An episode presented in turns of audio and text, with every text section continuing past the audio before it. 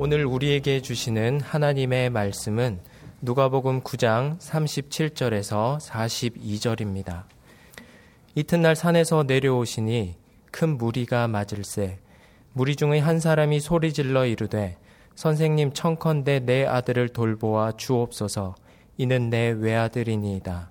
귀신이 그를 잡아 갑자기 부르짖게 하고 경련을 일으켜 거품을 흘리게 하며 몹시 상하게 하고야 겨우 떠나가나이다. 당신의 제자들에게 내쫓아 주기를 구하였으나 그들이 능히 못하더이다. 예수께서 대답하여 이르시되 믿음이 없고 폐역한 세대여 내가 얼마나 너희와 함께 있으며 너희에게 참으리요 네 아들을 이리로 데려오고 오라 하시니 올 때에 귀신이 그를 거꾸러뜨리고 심한 경련을 일으키게 하는지라 예수께서 더러운 귀신을 꾸짖으시고 아이를 낳게 하사 그 아버지에게 도로 주시니 아멘. 오늘 본문 37절이 이렇게 증거합니다. 이튿날 산에서 내려오시니 큰 무리가 맞을세. 예수님께서 베드로와 야고보와 요한과 함께 산에서 내려오셨습니다. 산 위에서 무슨 일이 있었는지 지난 세 번에 걸쳐서 상세히 살폈습니다. 예수님께서는 모세와 엘리야와 함께 당신의 별세 엑스호도스에 대해서 즉 십자가에서 대속의 죽음을 당하심으로 길 밖의 길인 영원한 생명의 길로 우리들을 인도하시는 것에 대해서 말씀을 나누셨습니다. 그때 예수님의 모습이 이전과는 전혀 다르게 변화되셨는데 그 모습을 필설로 형언할 수 없을 정도였습니다. 사실은 그것이 예수님의 본 모습이셨습니다. 그러한 예수님의 모습에 제자들은 완전히 압도가 되었습니다. 그래서 베드로는 예수님께 선생님, 우리가 초막 셋을 짓겠습니다. 그래서 하나는 선생님을 위해서, 다른 하나는 모세를 위해서, 또 다른 하나는 엘리야를 위해서 모시겠습니다라고 말했습니다. 제자들은 자신들이 거할 초막은 생각하지도 않고서 이런 말을 하는 것으로 보아 그들의 감격과 감동이 얼마나 컸었는지 충분히 짐작할 수 있습니다. 제자들은 지금 산 위에 계속 머무는 것이 산 아래로 내, 내려가는 것보다 훨씬 더 좋겠다고 생각했던 것입니다. 그러나 그 다음날 예수님께서는 산 아래로 내려가셨습니다. 산 아래에는 현실이 기다리고 있었기 때문이었습니다. 신앙생활을 하면서 특별한 체험을 하거나 감동을 받는 것은 참 중요합니다. 그것은 창조주이신 하나님께서 지극히 작은 피조물에 불과한 나와 함께 하신다는 증거가 되기에 참 용기가 됩니다. 사람이 사람에게 인정을 받고 사람이 함께 해주는 것만 해도 나를 같이 있도록 생각하게 만들어 주는데 하물며 하나님께 인정을 받고 하나님께서 함께 해 주심을 경험하는 것이겠습니까? 그러나 그러한 체험과 감동은 그것 자체가 목적이 아니라 우리로 하여금 하나님께서 마음과 정성을 다하여 심어주신 곳에서 더 제대로 더 바르게 살아가게 하기 위함임을 잘 새기셔야 합니다. 우리 교회 홈페이지에 교회 소개 중 100주년 기념 교회에 대해서 란에 보면 우리 교회의 정신과 사역에 대해서 이렇게 기록되어 있습니다. 100주년 기념 교회는 예배의 생활화, 생활의 예배화를 신앙의 목표로 삼고 있습니다. 흔히 신앙을 예배당 안에서의 삶으로 국한하는 경향이 있습니다. 그러면 가정과 세상은 새로워지기 어렵습니다. 교회는 주차장보다 주유소에 가깝습니다. 주차와 주유는 자동차를 멈추는 외적인 모습은 같지만 내적인 의미는 완전히 다릅니다. 주차는 문자 그대로 세우는 것이 목적이라면 주유는 연료를 넣고 다른 곳으로 나아가기 위해서 잠시 멈추는 것입니다. 교회는 가정과 세상으로 나아가 바르게 살기 위해서 힘, 복음과 성령의 능력을 공급받는 곳입니다.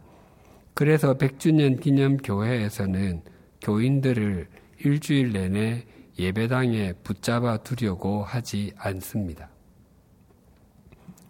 그래서 우리는 산 위로 올라가는 삶과 산 아래로 내려가는 삶을 잘 반복하여야 합니다. 우리가 산 아래에 계속 머물고 있으려고만 하면 우리는 신앙을 외면하는 세속주의자가 되기 쉽고 반대로 산 위에만 계속 머물려고 하면 일상을 외면하는 신비주의자가 되기 쉽습니다. 우리는 산 위로 올라감과 산 아래로 내려감을 통해서 예배의 생활화, 생활의 예배화를 구체화하게 됩니다. 예수님께서 산 위로 올라가는 것과 산 아래로 내려가야 하는 삶이 어떤 것인지를 이미 본으로 잘 보여주셨습니다.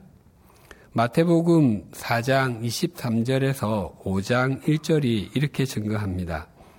예수께서 온 갈릴리에 두루 다니사 그들의 회당에서 가르치시며 천국 복음을 전파하시며 백성 중에 모든 병과 모든 약한 것을 고치시니 그의 소문이 온 수리아에 퍼진지라 사람들이 모든 앓는 자 곧 각종 병에 걸려서 고통 당하는 자 귀신 들린 자 간질하는 자 중풍 병자들을 데리고 데려오니 그들을 고치시더라 갈릴리와 데가볼리와 예루살렘과 유다 유대와 요단강 건너편에서 수많은 무리가 따르니라 예수께서 무리를 보시고 산에 올라가 앉으시니 제자들이 나아온지라.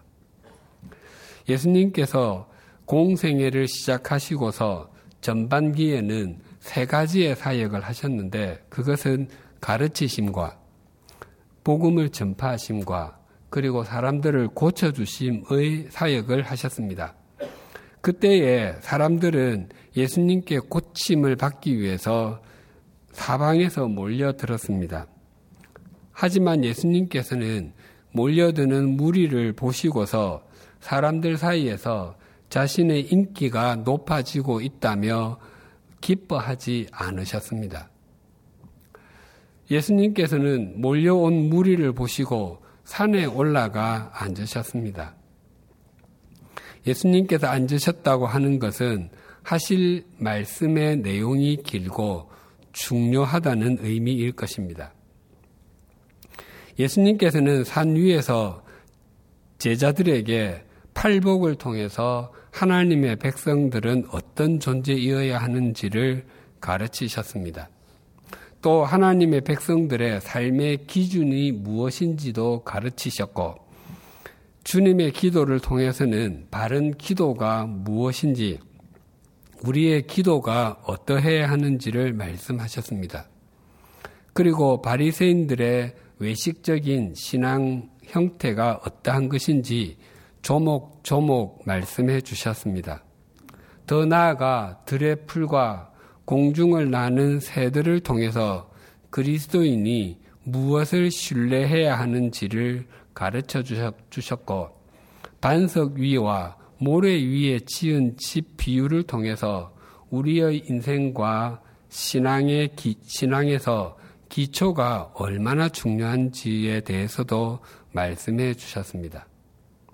즉, 그러한 내용을 바르게 알아야 하지만이 하나님의 백성들이 하나님의 백성다운 삶을 살 수 있음을 강조하여 말씀하셨던 것입니다. 예수님께서 산 위에서 가르치시기를 마치신 후에 산에서 내려오셨습니다. 그때의 상황을 마태복음 8장 1절이 이렇게 증가합니다. 예수께서 산에서 내려오시니 수많은 무리가 따르니라. 예수님께서 산 아래로 내려오시자 다시 수많은 사람들이 몰려들기 시작했습니다.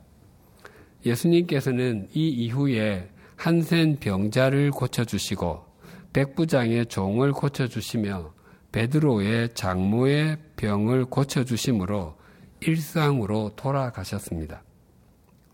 그리스도인에게 있어서 산 위에서의 머무름은 산 아래에서의 삶을 바르게 가꾸어 가기 위한 필수 불가결한 시간과도 같습니다. 찬송가 442장은 저 장미꽃 위에 있을이라는 찬송입니다. 3절 가사가 이러합니다. 반 깊도록 동산 안에 주와 함께 있으려 하나 괴로운 세상에 할 일 많아서 날 가라 명하신다. 주가 나와 동행을 하면서 나를 친구 삼으셨네. 우리 서로 받은 그 기쁨은 알 사람이 없도다. 동산 안에서 주님과 함께 하는 시간이 없다면 이 세상에서 바른 그리스도인의 삶, 주님께서 원하시는 삶을 사는 것은 불가능할 것입니다. 동산 안에서 주님과 함께 하는 시간은 거실이나 골방에서 주님과 함께 하는 시간일 수도 있고, 사무실이나 도서실에서 주님과 함께 하는 시간일 수도 있고, 야외에서 주님과 함께 하는 시간일 수도 있습니다. 그곳이 어디든지 간에 주님과 함께하는 그 시간을 저는 주님과 나만의 비밀이라고 부릅니다. 주님과 나만의 비밀은 나로 하여금 이 땅에서 바르게 그리고 제대로 살아갈 의미를 주고 용기를 줍니다. 예수님과 새 제자가 이틀 만에 산에서 내려왔을 때 큰 무리가 맞았습니다. 노심초사를 한 분위기입니다. 그 중에서도 예수님의 하산을 더욱 간절하게 기다린 사람이 있었습니다. 38절이 이렇게 증가합니다. 무리 중에 한 사람이 소리 질러 이르되 선생님 청컨대 내 아들을 돌보아 주옵소서 이는 내 외아들이니다. 그 중에 한 사람이 소리를 질러서 예수님을 불렀습니다. 그가 소리를 질렀다고 하는 것은 단지 그의 목소리가 컸다는 것을 의미하지 않습니다. 그에게는 그만큼 간절한 것이 있고 한이 맺힌 일이 있다는 의미입니다. 그가 예수님께 요청한 것은 자기 아들을 돌보아 달라는 것이었습니다. 돌보다는 문자적으로 자세히 관찰하다는 의미입니다. 당시의 의사들이 환자의 상태를 살필 때에 자주 사용했던 용어였습니다. 즉, 이 아버지가 예수님께 지금 내 아들이 아픕니다. 의사가 진찰하듯이 자세히 살펴보시고 고쳐주십시오라고 요청하는 것입니다. 그리고 누가는 그 아들이 외아들임을 밝히고 있습니다. 누가의 본래 직업은 의사였습니다. 그래서 누가복음에는 의학적인 용어가 빈번하게 등장합니다.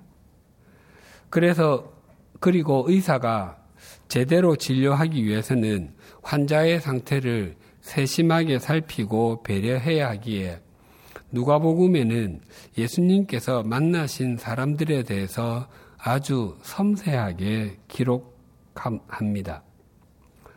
오늘 본문에 나오는 이 사건은 공간복음, 즉 마태, 마가, 누가복음에 모두 소개가 됩니다. 그런데 이 아들이 외아들이었다는 것은 누가만이 밝히고 있습니다. 또 8장에서 살펴보았듯이 예수님께서 회당장이었던 야이로의 12살 된 딸을 살려주셨습니다. 그 사건 역시 공간복음이 모두 다 전합니다. 그런데 유일하게 누가만이 그 딸이 외딸인 것을 말하고 있습니다. 그리고 7장에는 누가복음에만 나오는 한 사건이 나옵니다. 나인성에 사는 과부의 아들이 죽어서 장례를 치르고 있었는데 예수님께서 그 아들을 살려주셨습니다. 그런데 그 아들이 외아들인 것을 누가는 밝히고 있습니다. 이러한 것들은 누가가 예수님께서 행하신 일들을 그만큼 진지하고도 세심하게 살폈다는 의미일 것입니다. 뿐만 아니라 그 또한 그만큼 상대방의 입장을 잘 이해하는 심성의 소유자이기도 했던 것입니다. 아들을 돌봐 주기를 요청한 사람이 예수님께 소리를 지르지 않으면 안 될 정도로 그 상황이 얼마나 절박했는지를 39절이 이렇게 증가합니다.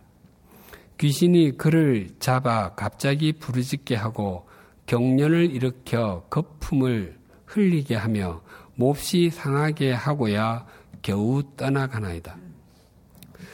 이 아들의 아버지가 예수님께 와서 왜 큰 소리로 도움을 요청했는지 충분히 이해가 됩니다. 악한 영이 아들을 사로잡으면 아들이 귀가 찢어질 정도로 소리를 지릅니다. 마가복음에 의하면 이 아들은 말을 하지 못하는 귀신이 들렸다고 합니다.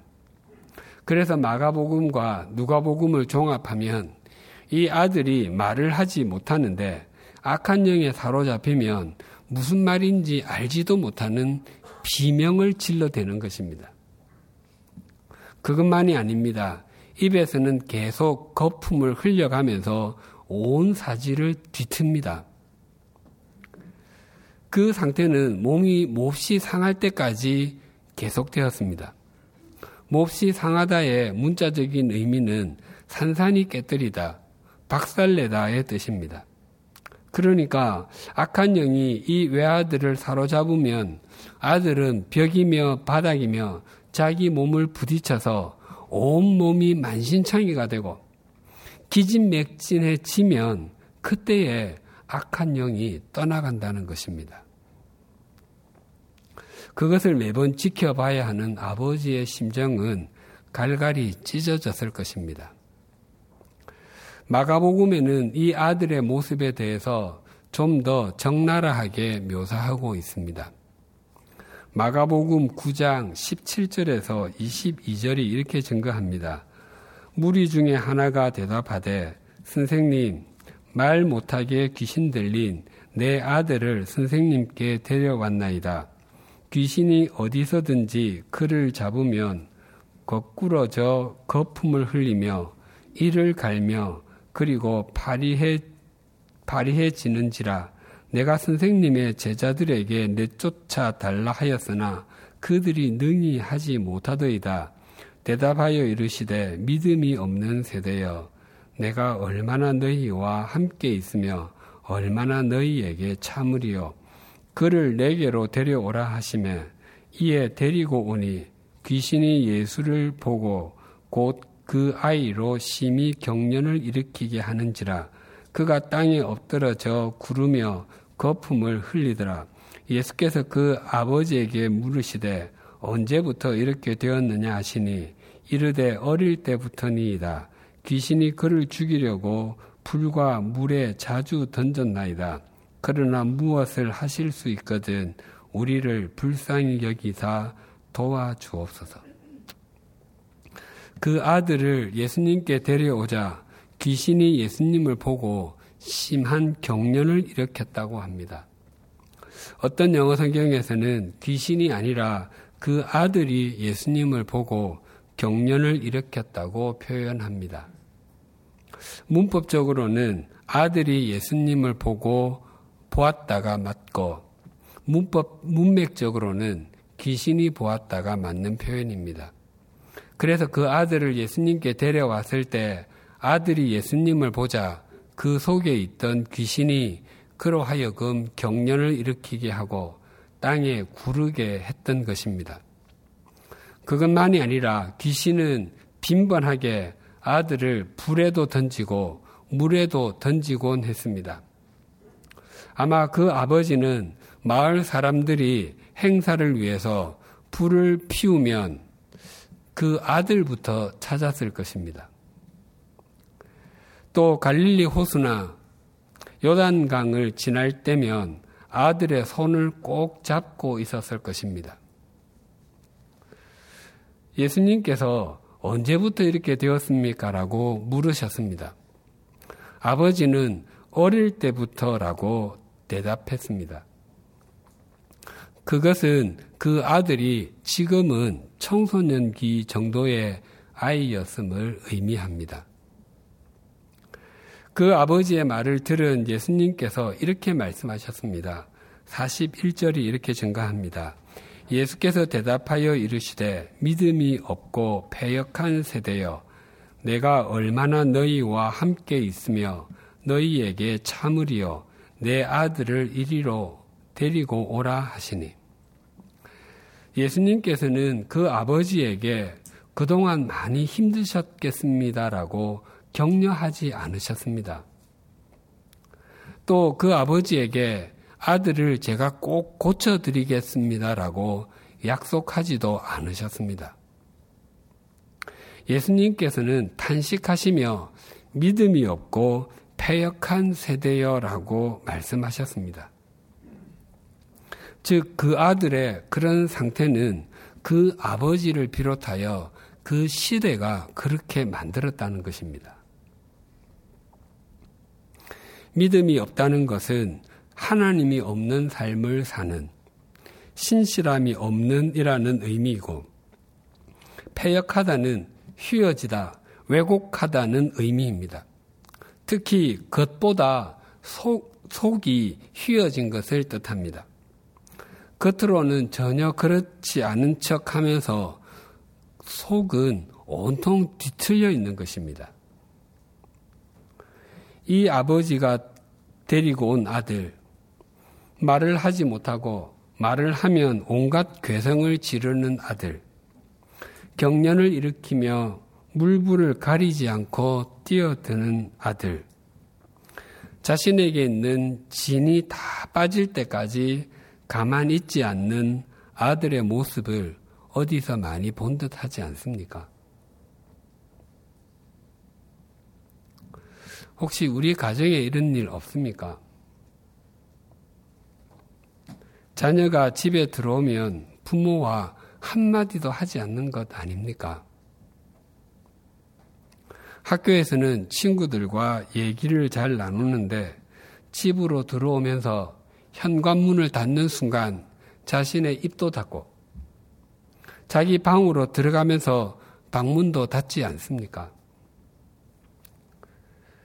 부모와 자식 간의 대화를 나누려고 하면 얼마 지나지 않아서 서로 뜻도 통하지 않는 고성이 오가지 않습니까?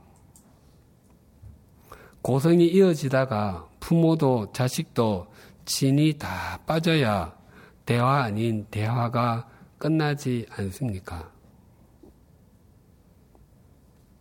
어린 시절에는 신경쇠약이나 노이로제, 우울증과 같은 정신과 관련된 병이 거의 걸리지 않는다고 합니다. 만약 아이들에게서 그런 현상이 나타나고 있다면 그것은 대부분 그 부모가 그 아이들을 과도하게 대했기 때문일 것입니다. 종종 정신적으로 만신창이가 된 10대 후반이나 20대 초반의 청소년들이나 그 부모를 만나서 상담할 때가 있습니다. 그 청소년에게 보이는 그 정세는 어릴 때부터 상처와 짓눌림이 쌓일 대로 쌓여서 그때에 터져 나온 것 뿐입니다. 그런데 그런 경우에 대부분의 부모는 그 이유를 자, 그 이유가 자기들에게 있다는 사실을 잘 모릅니다.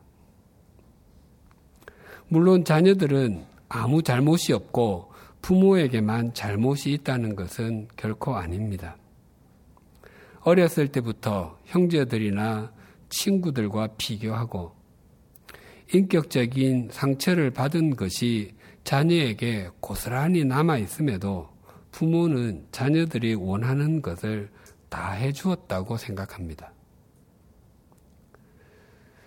또한 자녀들은 부모가 좋은 학교를 졸업하고 눈에 보이는 업적을 많이 쌓은 사람이라고 생각할 때는 그 부모가 자녀에게 아무런 말을 하지 않아도 부모가 다니는 학교나 업적에 자신은 도달하지 못할 것이라는 생각 때문에 크고 작은 눌림을 느낍니다. 부모가 그것을 알지 못한 채 내 아빠, 네 엄마의 반이라도 따라가 봐라 라는 말을 들으면 자녀는 가출하고 싶어집니다. 우스갯소리로 자녀가 대학 입시에 성공하기 위해서 성공하기 위한 3요소로 할아버지의 경제력, 엄마의 정보력, 그리고 아빠의 무관심이라고 합니다. 저는 이 우스갯소리가 하나도 우습지 않습니다. 오히려 아주 많이 서글픕니다. 여기에 자녀는 없습니다. 자녀의 입시인데 자녀의 의견은 없습니다.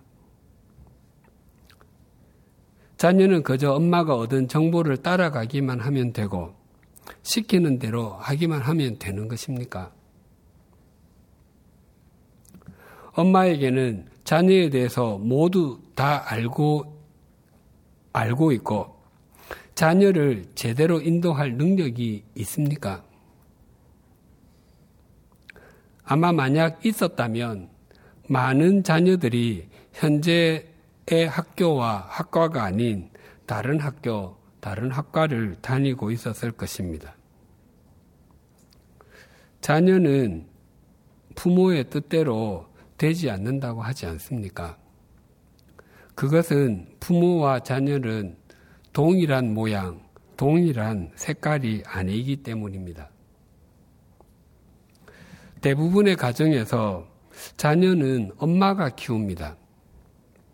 엄마의 가치관이 자녀에게 더 많은 영향을 끼치게 됩니다. 그런데 신비한 것은 그 자녀가 자라고 나서 보면 정서적으로 건강하게 자란 자녀는 아빠와의 관계가 좋습니다. 또한 정서적으로 문제를 안고 있는 자녀는 아빠와의 관계가 어그러져 있는 경우가 정말 많습니다. 만약 자녀가 영적으로, 정서적으로 건강하게 자라지 못하고 있다면 그 책임은 저를 비롯한 아빠들의 책임입니다. 우리 찬송가에 가족 구성원에 대해 감사하는 노래들이 있습니다. 그 중에서 어버이를 주심에 대한 감사하는 노래가 576장부터 579장까지 네 곡이 있습니다. 그 중에 어버이에 대한 감사하는 노래가 한 곡이고 나머지 세 곡은 어머니에 대한 감사 노래입니다. 아버지에 대한 감사 노래는 없습니다.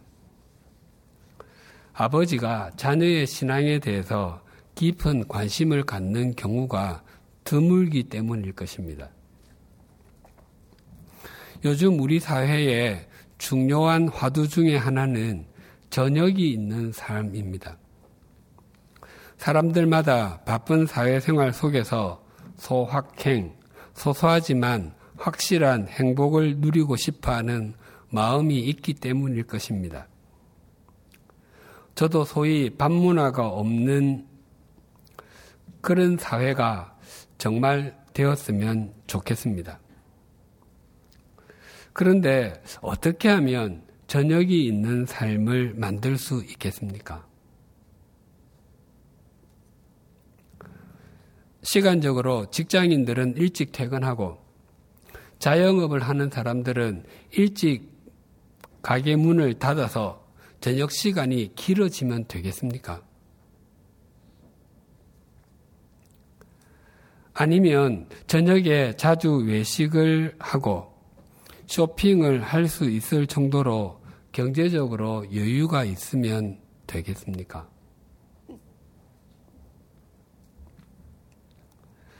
더 여유 있는 시간과 더 나은 경제 상태가 저녁의, 저녁이 있는 삶을 만드는데 필요한 요소이기는 하지만 그렇다고 해서 저녁이 있는 삶이 저절로 만들어지지는 않습니다.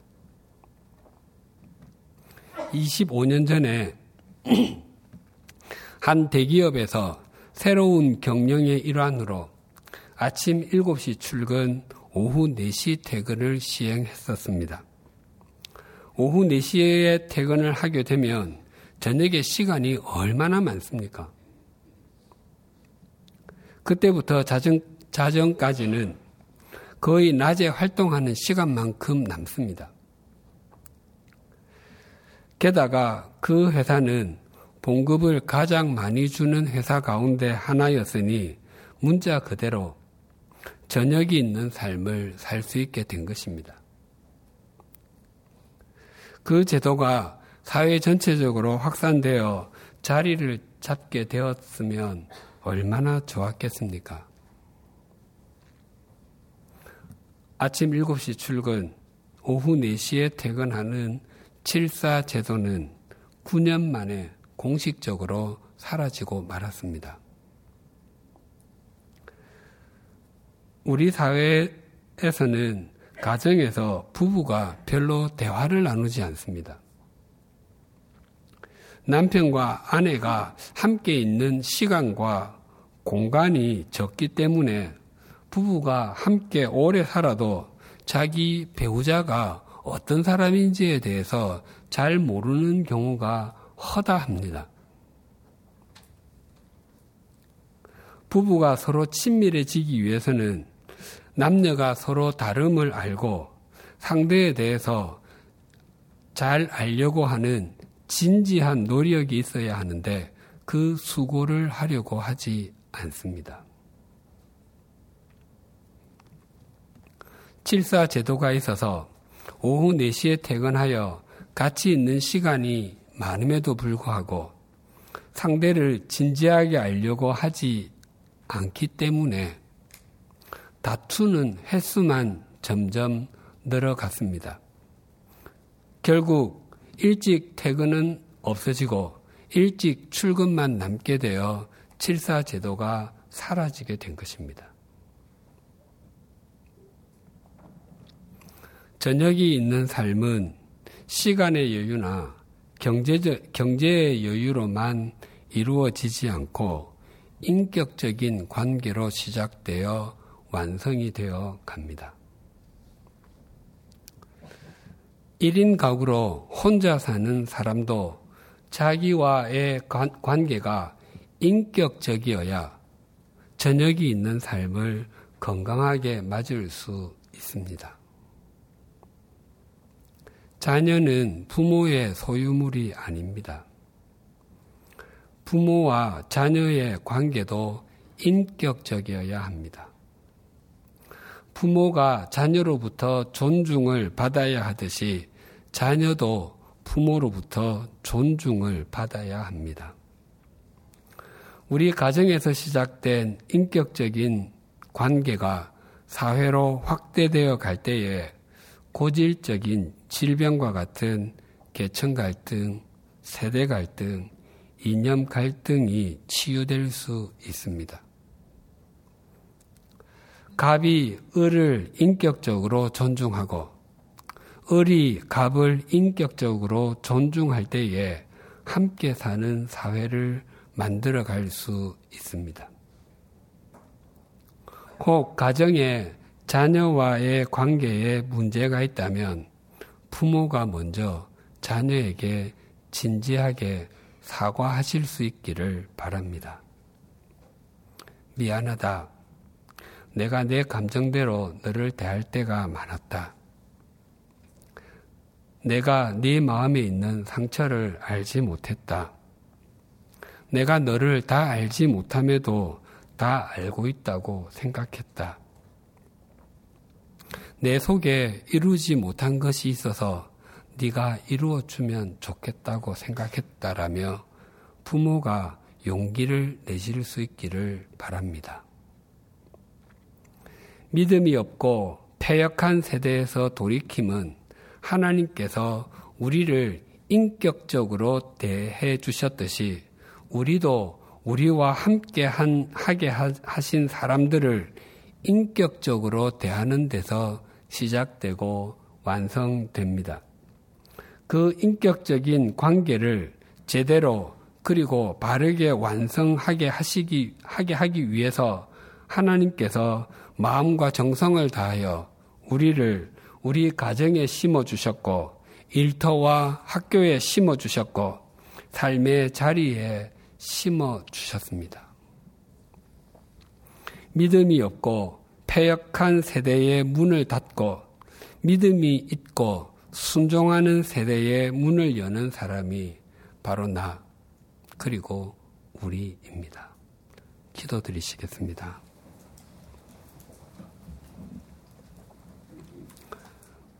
하나님 아버지, 우리의 신앙생활에서 베드로와 요한과 야고보처럼 산 위에만 머물려고 하는 맹목적인 고집을 부리지 않게 해 주십시오.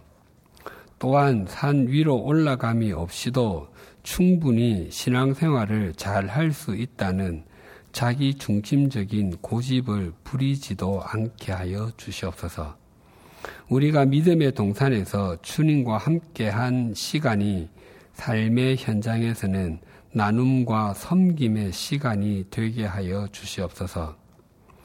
귀신이 들려 말을 하지 않다가 비명을 지르며 사지를 뒤틀고 온 몸이 다 상할 때까지 자기 몸을 아무 곳에나 던지는 아이의 모습에서 예수님께서는 시대의 모습을 보시고 믿음이 없고 패역한 세대라고 탄식하셨습니다. 예수님의 그 탄식이 지금 이 시대에도 깊이 들립니다. 하나님 아버지, 우리의 가정을 회복시켜 주시고 새롭게 하여 주시옵소서. 대화가 되지 않는 각 가정에 소통이 이루어지게 하시고 부모와 자식 관계를 비롯하여 가족 관계가 새로워지게 하여 주시옵소서. 무엇보다도 가족이 가족을 학습 능력이나 경제 능력에 따라 대하지 않게 하시고 가족 관계가 인격적이게 하여 주시옵소서. 그 일이 우리 교회에서부터 시작되게 하시고 저녁이 있는 시간을 비롯하여 가족들과 함께하는 시간이 의미 있게 하여 주시옵소서. 하나님께서 마음과 정성을 다하여 심어주신 우리 가정에서 인격적인 관계가 시작되어 우리 사회에도 인격적인 관계가 이루어지게 하셔서 계층 갈등, 세대 갈등, 이념 갈등이 치유되고 갑과 을뿐만 아니라 더 연약한 병도, 정도, 함께 사는 터전이 되게 하여 주시옵소서. 그리하여 믿음 없었던 곳이 믿음의 현장이 되게 하시고 폐역했던 가치관이 바르게 되는 것을 목도하게 하여 주시옵소서. 하나님 아버지, 이번 주간에 우리나라에 중요한 일들이 있습니다. 화요일에 북미 정상회담이 있습니다. 미국과 북한의 두 정상에게 분별력을 주셔서 한반도와 인류에게 유익한 결정을 내릴 지혜를 주시옵소서. 또 수요일에 전국 동시 지방 선거가 있습니다. 선거를 통해 뽑히신 분들이 서로 믿을 수 있는 사회를 만들어 가는데 디딤돌들이 되게 하여 주시고 뒤틀린 우리 사회의 부분 부분을 바르게 펴는 사람들이 되게 하여 주옵소서. 바라옵나니 그렇게 헌신할 사람들을 뽑을 지혜를 주시옵소서. 예수님의 이름으로 기도드립니다. 아멘.